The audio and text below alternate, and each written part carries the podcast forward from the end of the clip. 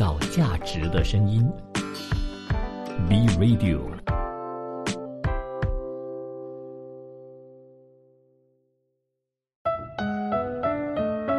你我的陈年往事。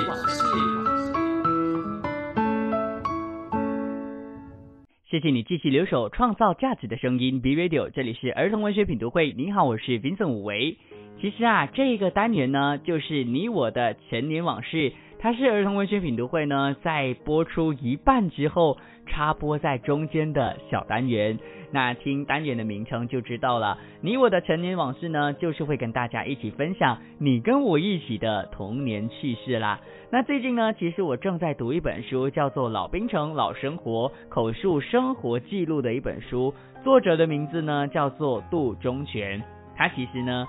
就是真的实际的去访问跟采访了非常非常多的槟城的老一代的人，然后呢将它记录成书。而我现在手上的这一部呢，是专门说以前槟城的老生活的，还有其中几本呢是讲槟城的路名的呀，还讲槟城的老童谣啊等等的，每一本呢都觉得还蛮好看的。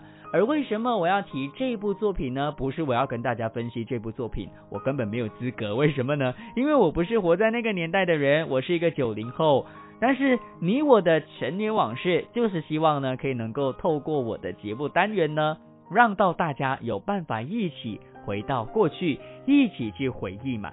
那再加上呢，最近其实韩国有一个非常著名的电视剧叫做《鱿鱼游戏》嘛。鱿鱼游戏里面呢，虽然是一个讲讲生命故事啊，或是讲人性的一个一个剧剧本，但是呢，里面有一个特色就是呢，所有的游戏都是韩国当地非常传统的一些童年游戏的。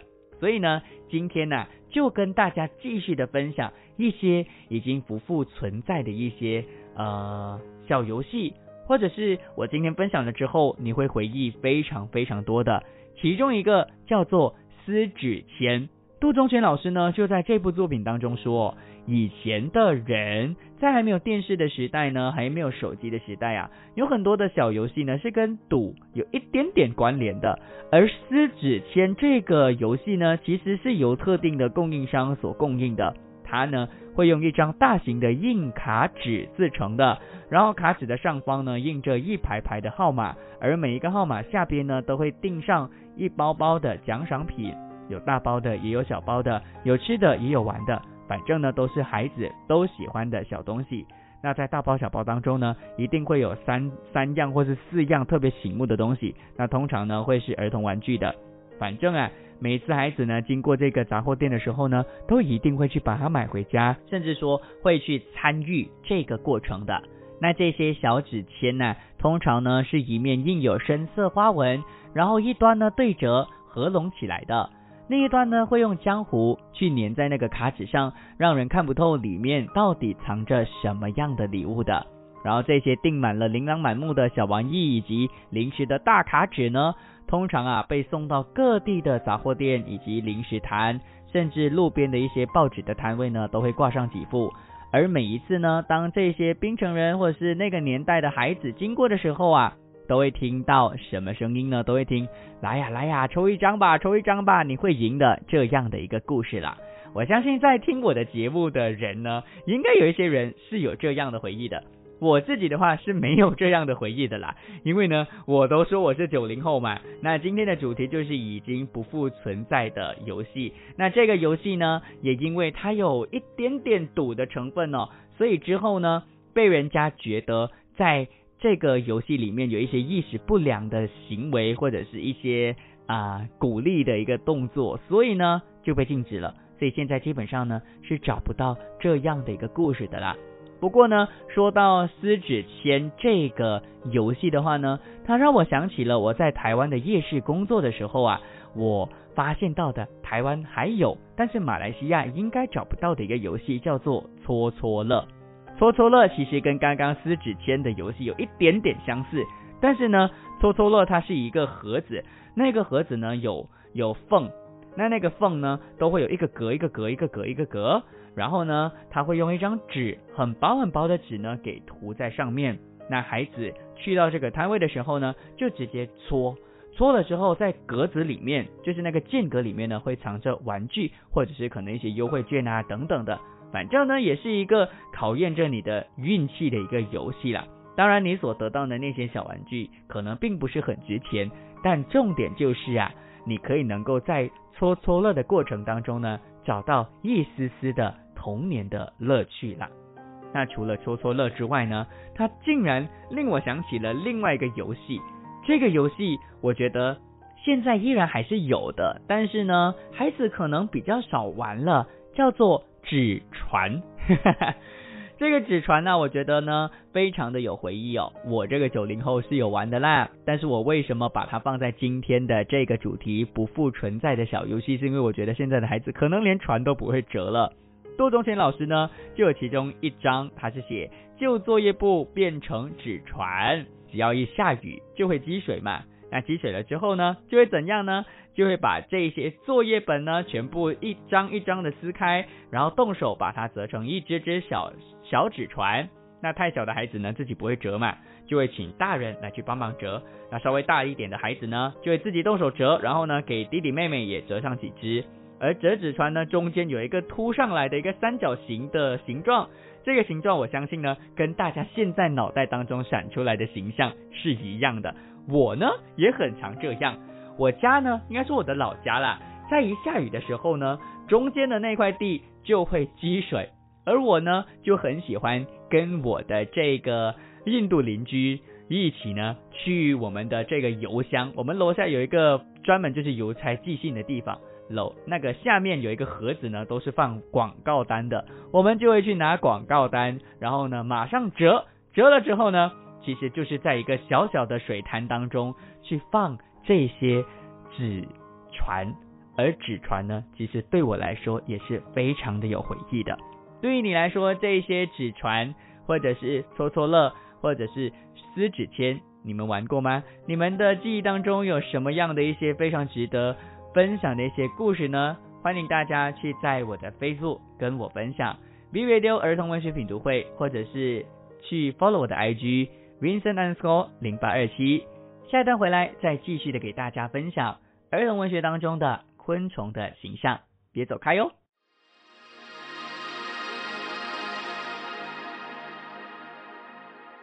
创造价值的声音，B Radio。儿童文学品读会，您日常的生活点缀。你好，我是 Vincent 武维。今天的儿童文学品读会的主题呢，就是要站在儿童文学的视角去探索一下昆虫的形象到底可以多么的有趣，多么的好玩的。接下来这部作品呢，其实啊，你可以说它是一部百科全书，但是又不是非常传统的百科全书哦。现在呢，就让大家一起来听听这部作品吧。昆虫躲猫猫，文和摄影张永仁。南京师范大学出版社出版《昆虫躲猫猫》。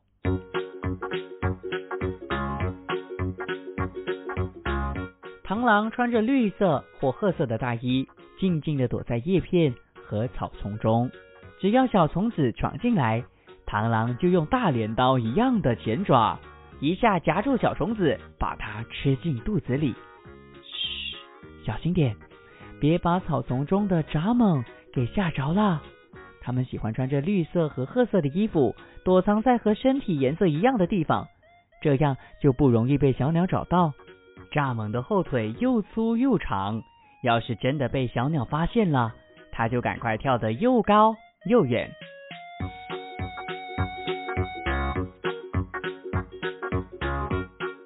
叽叽叽，叽叽叽，咦，树枝怎么会在唱歌呢？张大眼睛仔细瞧一瞧。原来是纺织娘啊！他们最喜欢挑选和自己长得很像的叶子来做临时的家。嗯，奇怪，没有风，树枝怎么会摇摇摆摆的呢？哦，原来是竹节虫掉在上面呢。他们是伪装成树枝的高手，连六只腿都像细细长长的小树枝呢。哎呦，这么大团扁扁是谁的呀？其实。是金花虫的幼虫，小小金花虫习惯把扁扁挤到了背上，背着它到处走，这样呢，小鸟就看不出这是一只好吃的虫子了。大家看，叶子上还有一团团小鸟便便哦。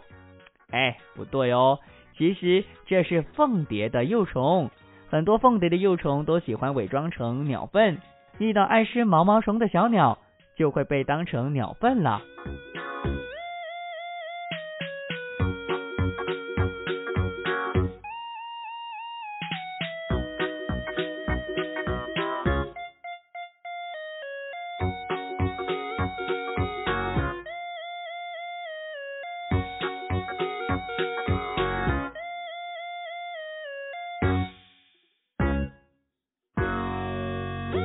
这里有好多的小枯枝哦，不过其中有些是假的枯枝。大部分的叶蛾都有和环境相类似的保护色，有的外形还会伪装成树枝模样。你瞧得出哪一个是枯枝，哪一个是叶蛾吗？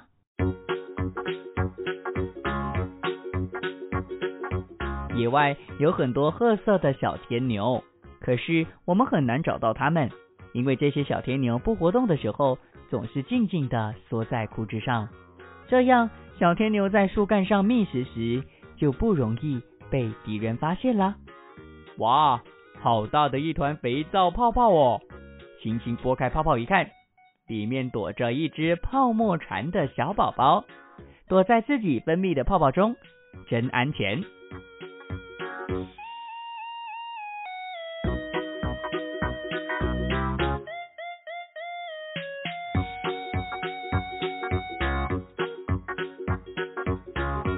虫躲猫猫，与其说这是一部绘本，不如说它是一个非常有趣、有故事情节的百科全书。因为呢，这部作品呢，真的是用故事的方式呢，去带孩子认识昆虫。而最大的特色，是我前一段已经跟大家放了一点点的 tips，就是这一部作品它不是绘者，它是拍摄者，因为里面呢，所有的照片都是真实的。所以呢，其实可以让孩子真切的去知道这一些昆虫真正长得是什么样子，是一个非常好的学习教材啦。那与百科全书不同的，除了是有因为啊，那与百科全书不同，除了因为它有故事衬托之外呢，另外一个就是文字啦。百科全书的文字呢，可能比较乏味，单单只是介绍这个昆虫的学名啊，或者是它的习性啊，它住在哪里等等的。不过这一部作品呢，它却多了很多的文学点缀，让枯燥乏味的昆虫介绍呢，多了一丝丝的色彩。而且呢，也可以因为这样呢，让到孩子学习不同的形容词，还有一些状声词呢，可以让孩子呢，对于这些画面更加的立体。虽然只是二维的一个照片哦。但是我相信孩子呢，可以在过程当中去脑补对于这些昆虫的一些形象，或是它真的可以动起来的啦。当然，这部作品还有一个最值得推荐的点，就是在于呢，它脱离的对昆虫的这个刻板印象。怎么说呢？因为孩子说到昆虫的话，可能就会想到蚂蚁呀、蜜蜂啊那些我们普通上知道的东西。但是呢，你可以在这一部作品当中认识到一些。嗯，学会保护自己，有自己保护色，或者是学会隐藏自己的很多不同的昆虫。而这些昆虫呢，只要你在生活当中啊，可以能够多多的去观察，打开自己的眼睛的话呢，我相信它一定可以能够找得到这些昆虫的。这些昆虫应该应该哈都存在在我们的身边，跟我们生生活当中的一些小小的树林当中的啦。那当然，因为这部作品呢，其实它颠覆了传统的这个绘本哦，所以呢，在后面几页呢，其实它还附加了几张的作业单，是可以提供孩子在看完了之后做的一些小小的功课，让孩子呢把所学的东西给发挥出来的。所以我相信啊，会潜移默化的让孩子呢喜欢上大自然，喜欢上阅读。更重要的就是呢，培养他们保育的概念，因为这些昆虫如果没有了他们的家园，也就是树林的话呢，它们绝对会不复存在的啦。所以这是一部既可以学习又可以非常享受的一部作品，《昆虫躲猫猫》，创造价值的声音，B Radio，儿童文学品读会，您日常的生活点缀。你好，我是 Vincent 武维。其实啊，我非常喜欢绘本的其中一个最大的原因就是呢，绘本是一个互动性极强的一个媒介。不管你是老师还是你是家长的话呢，你看绘本啊，你都会觉得你可以能够跟作者一起呢，就是玩在一块的。那如果你想要知道更多很好玩的作品，或者是可以跟孩子互动的作品，可玩性可玩性非常高的绘本的话呢，其实你也一样的可以能够去到各大的 podcast 平台，Spotify、Google Podcast、Apple Podcast，以及就是我们 B Radio 的官方的这个 apps 呢，都可以能够重温儿童文学品读会的。有其中一期呢，就专门跟大家说好玩的绘本。那今天接下来这一段呢，也是要给大家分享可以玩的绘本。这本绘本的名字呢？叫做猜猜我是谁？当然了，里面猜的角色呢也是昆虫，所以呢才把它放在今天的节目给大家一起分享的。那到底这部作品又会是多可爱、多好玩呢？一起来听书吧！猜猜我是谁？作者蒲佳梅，南京师范大学出版社出版。猜猜我是谁？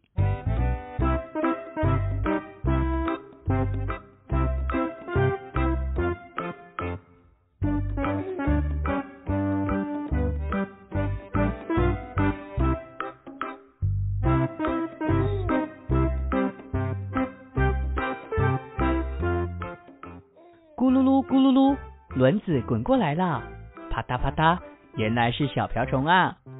哎呀，这只老虎来了吗？嗡嗡嗡，你觉得我像老虎吗？黑咕隆咚，黑咕隆咚，是什么呢？我是喜欢推粪球的屎壳郎呀！咦，这个粪球真大，也是屎壳郎推出来的吗？哎，我才不是粪球呢，我是西瓜虫。这。是一片绿色的草地吗？我是蚱蜢啦，你看我跳跳跳，这是什么呢？转啊转，转了一圈又一圈，我是背着房子走路的小蜗牛，忽闪忽闪的，这是谁的大眼睛呢？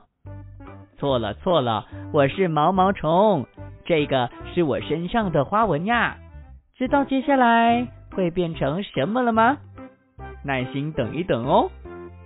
呼啦，我变成一只美丽的蝴蝶。现在猜猜我是谁呢？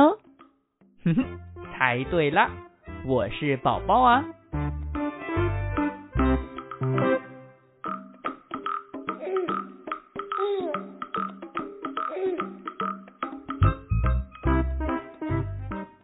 猜猜我是谁？说完了。这本故事就是如此的简单啦。其实啊，如果呢我没有说这部作品主要是在讲昆虫的话呢，你可能不会知道原来里面要猜的就是各种昆虫啦。因为它的封面呢是蓝色为基底色，然后呢是一个孩子盖住双眼，说出了猜猜我是谁，而这个封面呢就出现在了最后一页，也就是突然间出现一个人类了。这本书哦，其实跟上一本书一样的感觉，就像是一本昆虫的百科全书，孩子可以从中去感受到不同昆虫的习性。重点就是呢，作者把每一个昆虫的特色呢，都赋予一个儿童创作的形象的。比如说瓢虫，它是红色，然后有黑色的圆圈形的嘛，那他就把那个黑色的圆圈呢，形容成轮胎。而蜜蜂呢，就像老虎，黄色和黑色的条纹的。那黑黑的一坨屎呢，就是屎壳郎。而且呢，你可以随着故事啊，就是非常简单的这个故事情节呢，很单纯的去认识昆虫。但是呢，其实在里面呢，也是有经过设计的。它不再是像百科全书那样，单单的只是该告诉你这个昆虫是怎么样而已的。作者还尽量的让每一个故事可以有所连接哦。比如说，当说完了黑黑的屎壳郎之后呢，突然间又出现了另外一个黑黑的东西，那你可能以为就是屎壳郎推出的屎，结果呢，原来是黑黑的西瓜虫。那西瓜是绿色的嘛？接下来呢，就接着变成一只蚱蜢。我觉得这个连接呢，是作者设计的非常棒的一个地方。它其实看起来好像没有什么故事，但其实是经过设计的。通过这种方式去认识昆虫呢，我觉得孩子是会非常的快乐的啦。那我觉得这本书除了看起来很像是一本很有趣的百科全书之外呢，其实也像是在看动画片的。为什么呢？第一是因为它的节奏是固定的，第一章会是整个昆虫的局部的一个部位，而第二章呢就会揭晓那是什么昆虫的，你就会感觉好像是一个镜头，它先 zoom in，也就是它先就是让你看大的。那个某一个部分，然后下一章呢，它就 zoom out，让你看到那个昆虫真实的样子，再顺便介绍这个昆虫的名字以及习性的。我觉得这个呢是一举两得，可以能够在孩子心中留下非常深刻的印象的啦。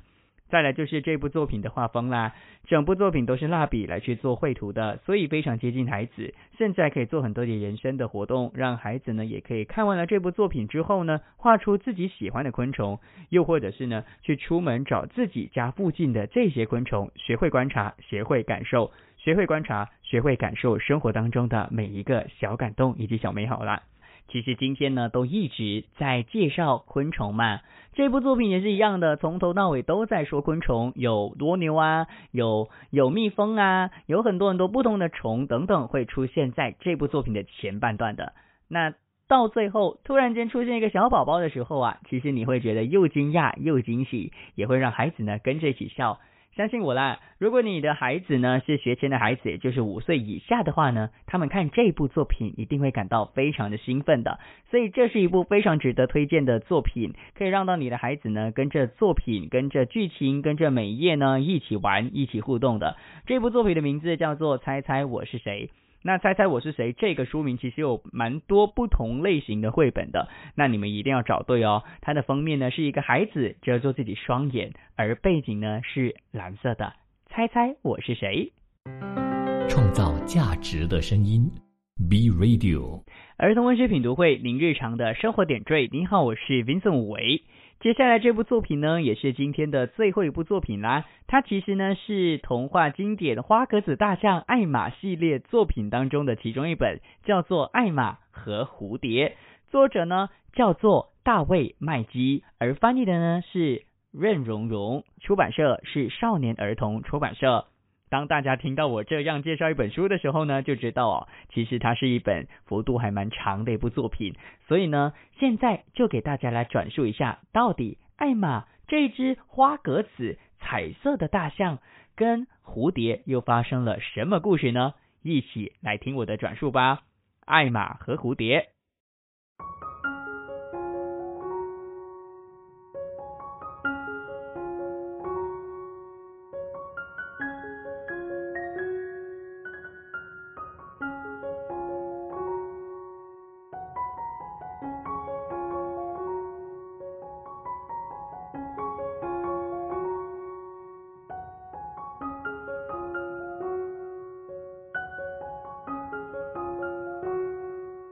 花格子大象艾玛呢，它在路上散步。有一天呢，它就突然听到了有一个求救的声音，它就以为是韦伯的声音，因为韦伯非常擅长口技，他常常会用声音来耍花样。但没想到的是，他看到的是一只蝴蝶，这只蝴蝶被一根倒下来的树干给堵住了，被卡在洞里面。当然，艾玛非常的有力，就将树干给移走了，救出了蝴蝶。蝴蝶就对他说：“如果未来我有机会的话，我会帮助你，也可以报答你哦。”当然，艾玛就会觉得，唉，一只小蝴蝶可以怎么帮助我呢？于是他就走开了，他前往一个岔路去玩了。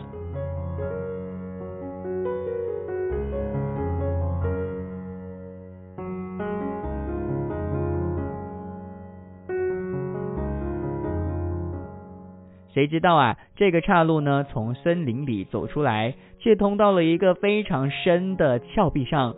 艾玛是一只大象，它走完了峭壁之后，却发现，我的天呐！刚刚的那个像桥一样的峭壁，竟然都塌了。而且呢，艾玛就这样去到了对岸，卡在了山洞当中。他怎么叫都没有人回答他。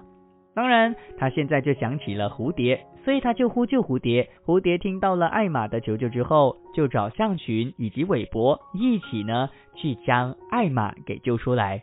大象们因为都有长鼻子，所以呢他们就用长鼻子勾住了一条长长的树藤，然后再将艾玛给拉上岸。当然，这个时候的艾玛呢也非常谢谢蝴蝶，艾玛非常高兴，他哈哈大笑的让大家挠他痒痒。故事就在这里结束了。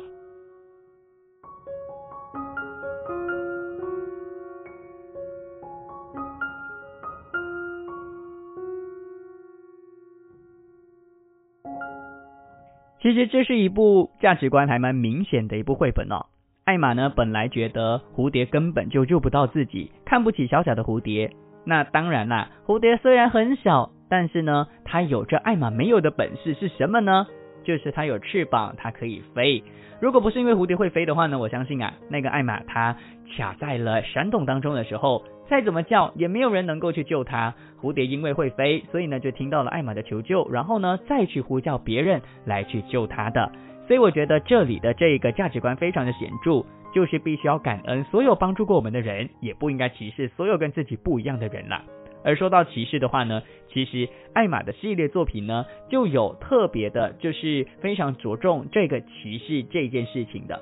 一开始的时候我就跟大家说了，艾玛它并不是一只普通的灰色的大象，而是一只彩色的格子大象。而艾玛的故事系列呢，其实啊。作者就用了艾玛这个形象呢，去突出了大家对他的歧视的。一开始呢，艾玛呢，他其实是一个很自卑的人，啊，很自卑的象。他觉得自己身上的格子跟人家不一样，所以呢，就特别的自卑，觉得自己好像跟别人长得不一样的。不过呢，灰色普通的大象却很羡慕他，慢慢的，他就开始喜欢自己。而从艾玛的系列作品当中，其实你会一直不断的发现到啊。艾玛她其实是非常快乐的，但是她快乐的背后，你必须要回到第一本艾玛的书去看。所以也就是说，艾玛它是全系列的嘛，你有机会的话，你可以全部都买回家，从第一本开始看，你就会知道，哎，艾玛为什么会变得那么快乐？其实呢，背后它发生了另外一个故事的。有机会我再给大家做分享。那当然，我们还是要回到艾玛和蝴蝶哦，里面有一个角色叫做韦伯嘛。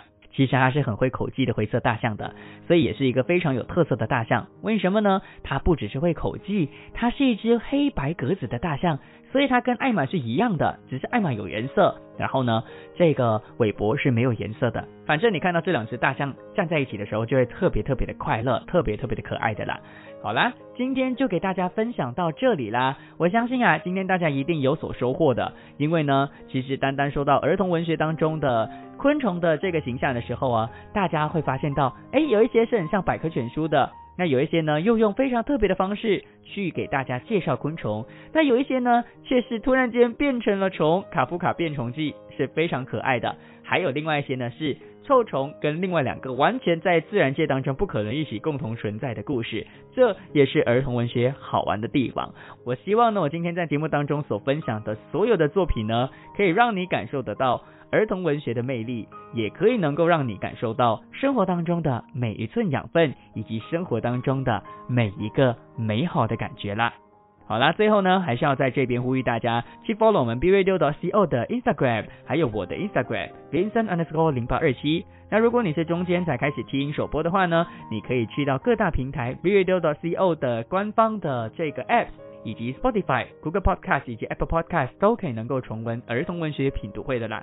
那当然你是苹果用户的话呢，我真的拜托你用 Apple Podcast 来收听，然后呢给我五颗星的评价，或者是呢留下你的留言，推荐给更多的人。那这样的话呢，儿童文学品读会就有机会让更多人去听得到啦。好啦，下一个星期又会有什么精彩或者是有趣的角度去剖析儿童文学呢？我们下个星期同样时间、同样电台再见喽！我是 Vincent 吴为，拜拜。创造价值的声音，B Radio。